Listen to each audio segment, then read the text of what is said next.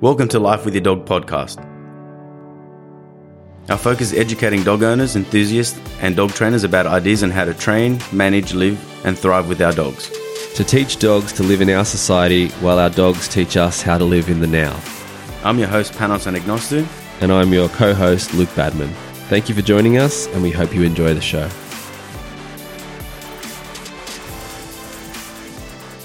Hey everyone, welcome back. To another Q&A, Life with Your Dog podcast. Today I'm going to be answering a question that came in from Darnell. She's a client of mine and she listened to the episode to dog park or not to dog park and my general and me and Luke's conversation in what I reckon about dog parks and a few things to think about. And her question comes in saying how to socialize without using the dog park. And it's a pretty valid question. Now, if you listen to that episode, back when we recorded about dog parks.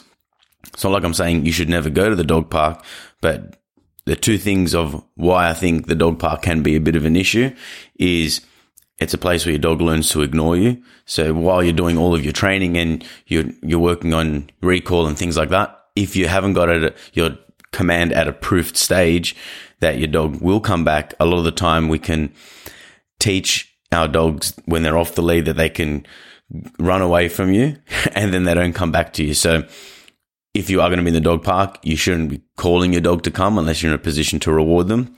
And if you keep calling five, six times in a row, you're weakening that command and teaching your dog that it can run up to other dogs and further have a better time than coming back to you.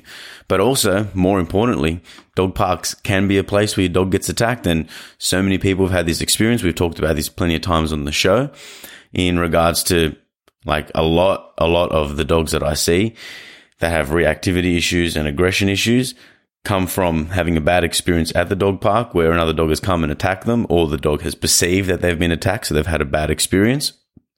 And then that's where fear then starts to happen. Fear sets in, sorry. Anxiety start to, starts to occur. And if you haven't got a good foundation, then of course your dog starts to suffer and a lot of these issues start to occur. So how can we do this and what should we do? So, if you're going to be spending time, and we've explained this as well in this episode, in the episode of to dog park or not to dog park, is that when we're up in the park having long lead time, if you follow that 20 20 20 rule, and again, we had another episode talking about what does that mean and structured loose lead walking. Check that out as well. That when we walk a loose lead structured walk to the park, we put our dogs on a long lead. They can pee poo, play, sniff, have fun, do what they've got to do. But a lot of the times, and depending on where you live, that you're going to see other dogs around and it may be appropriate that the dogs can have a bit of a play.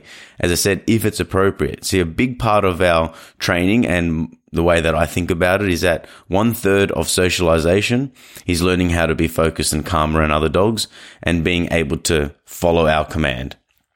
The problem happens is when we think socialization is always about playing, we always want our dogs to um, approach other dogs and always say hello. And not every dog's approachable. A lot of dogs are aggressive, and a lot of the times it's not appropriate. You want to be able to teach your dog to be calm, so you can sit at the coffee shop while your dog's in a downstay or just hanging around politely and isn't running up to other dogs and dragging the coffee table halfway down the street and things like that. And it's happened before.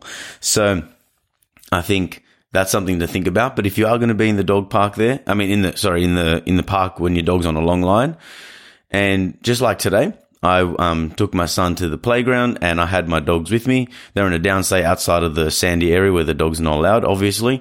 And there was a moment where a gentleman was coming past with his little spoodle and it was a cute little thing. I released my dogs. I let them play and they actually had a pretty fun time. And um, just an update on Nookie is that mentally she's going good. If you're listening to our um, the episodes previous saying, um, stating that my dogs did get attacked when a dog had jumped off the back of a ute and, and went for both my dogs and Nookie had significant impact. She got impacted by that big time, um, in those, that week happening after it. But now she's been really good. I've introduced her to heaps of, um, reintroduced her to a lot of dogs and just monitoring it and, there's a little bit of hesitation with maybe a dog coming up to her fast, and I think she's always been a little bit like that since because of her size and being knocked over a bunch of times, but everything's been really good. And she played with this little dog and it was the funniest thing I've ever seen in ages. So there was an opportunity for my dogs to play there.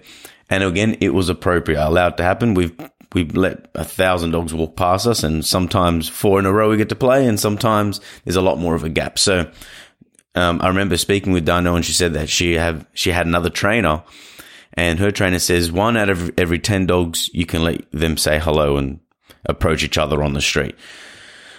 I wouldn't put it to a 1 to 10 ratio. I think it should just be when it's appropriate because then if you walk the Esplanade in Cronulla, and if anyone knows about Cronulla Esplanade, it's a very busy place. If you say hi to one every 10 dogs, you're stopping every five minutes and saying hi.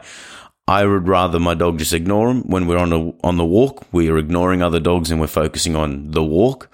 And then if it's appropriate time, now I know with, um, Harley, her dog, has, is like really good with other dogs. And I guess the reason why she's struggling a little bit to have that social experience because she goes to the dog park and she's a little bit hesitant because of, I guess, what I've said. And you can go there 5, 10, 50 times in a row and nothing bad happens. It could be an awesome place, but just know that there's a risk, right? So it's not like you, you shouldn't go, but like if you're going to go to a dog park or a dog leash free beach and things like that, maybe going in a more quieter time, maybe like one o'clock in the afternoon or like the, the, the I don't know when the, I don't go to dog parks. So I don't know when, but I'm assuming before work and after work is the busiest times. So another thing that I've got written up here is join your local dog club. At this stage, um, it could be a little bit difficult with COVID and depending on where you live, but if you go to your local dog club and everyone's working on obedience training, then there's a few things that could happen. First of all, you're getting the extra training and you've got that, that access to a whole bunch of other dogs around you that are all on the similar mission. But also you can make friends and then you can do play dates once every, once a week. You can meet up and practice your training and then reward the dogs with, with playtime after and meet at somebody's house after the walk and let the dogs play. Um, and then maybe even after training, there's a time where you can let the dogs hang out and have a social experience. So, that's another option. Um, doggy daycare, a good reputable daycare can be an awesome place. And I think if dog parks if dog parks can be the best thing that they can be, I think that it should be refereed by somebody. There should be professionals there that understand dog behavior, um, and maybe not to the highest of levels, but just understand how, how dogs act in, in, in these situations. And if you can screen every dog that comes in, this is what a doggy daycare is. Then once a week, once, um, maybe once every two weeks, your dog goes to the, um, the daycare, has a good, fun social experience. You don't have to do a full day. Maybe you can do a half day. And these are other options as well friends and family is a pretty obvious one, but I guess, you know, maybe making the effort with your cousin or with your parents and their dog and, or whatever the situation is, if you can maybe make the mission of getting the dogs together and, and having a social time is uh, hopefully you're going to screen the dogs first and make sure that, that it is an actual social experience for the positive. But it could be, it, you know, and happens all the time when I want to catch up with friends. It's, we go for a walk with the dogs because that's basically when you're time poor. That's, that's your free time and you can meet up with friends on the walk and then let them play throughout the walk and after. I'm happy with that. Neighbors. So maybe you can like knock on some neighbors' doors and you know that they've got a friendly dog. It's another way of making another connection with somebody, um, that lives like in your immediate space. And I guess it's pretty convenient. You guys live close together. It doesn't have to be neighbor, neighbor, like your next door neighbor, but it can be someone up the street or someone that you see regularly on the walks and the dogs have had an interaction. Um, I've also got up here, um, checking out a Facebook page. Like, you know, you can go on one of the local, um, area pages and put it up there. It's like, Hey, look, you know, this is my situation. This is where I'm at. And, uh, maybe it's creepy. I don't know, but I'm thinking outside the box here, you know, and I think, being able to reach out to others and find a way to make it happen because there's like so many dogs out there and going to the leash free area seems super appealing. And a lot of the times it, it, works out for people. But because I see all the behavioral issues, I'm going to say that happens heaps, heaps and heaps where a lot of people may not see it. And then you speak to one person, like another client the other day, and they said that every time they come past a dog park, they're hearing some sort of drama. And, you know, I was out at, um, in, in the eastern suburbs the other week and were on the outskirts of the dog parks. It was a fenced off area. And three times that time that I was there within the hour and a half or within like the hour, I think, um, the dogs fought three times and people weren't separating their dogs appropriately and they didn't leave. And it's just crazy. If you're not managing the situation, then it's crazy. We stood on the outside of the dog park and we use it as a resource. We get the dogs to be focused out on the dogs in the park while they're playing. We call that dog to come back to us. And if let's just say you're that way inclined, then you are going to ignore the advice of what most dog trainers say, and they say don't go to the the dog park, especially those enclosed ones.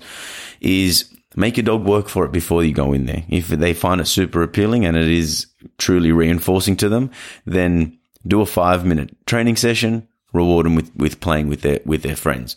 Maybe keep it short and sweet if you know, like I have met up with clients at Sydney Park, and that is one of the exceptions that I guess that's in my area because I know that dog fights happen everywhere, but I haven't seen any real issues. And because of really wide space, there's so many different areas, and a lot of people are generally respectful over each other. And when there's a bigger space and everyone's moving along, it makes it a lot easier. So, and I think going there once a month can be a place where you can let your dog off and, and having that experience. But I really think the things that I that I mentioned before are probably the best.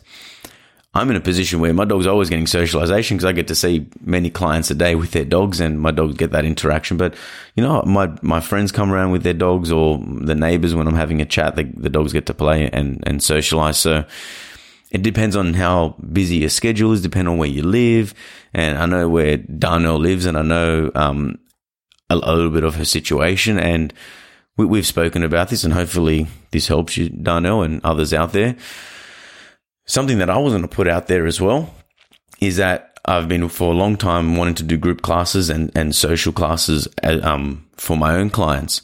At the moment, I haven't got the, the resources and the space for it.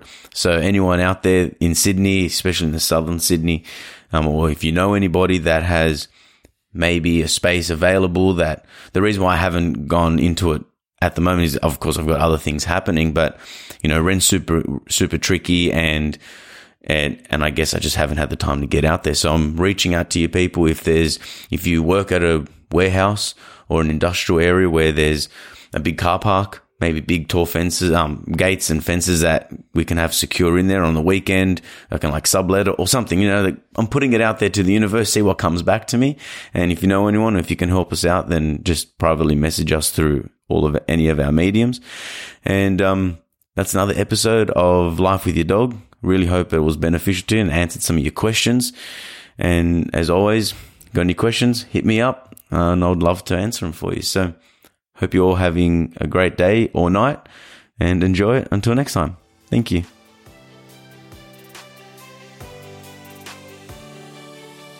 Thank you for listening to another show of Life with Your Dog. Please like, rate, and share if you're enjoying our podcast. You can also find us on Instagram, Facebook, and YouTube. For all dog training videos, tips, and techniques, visit noochespooches.com.au. Thank you and stay tuned for next time.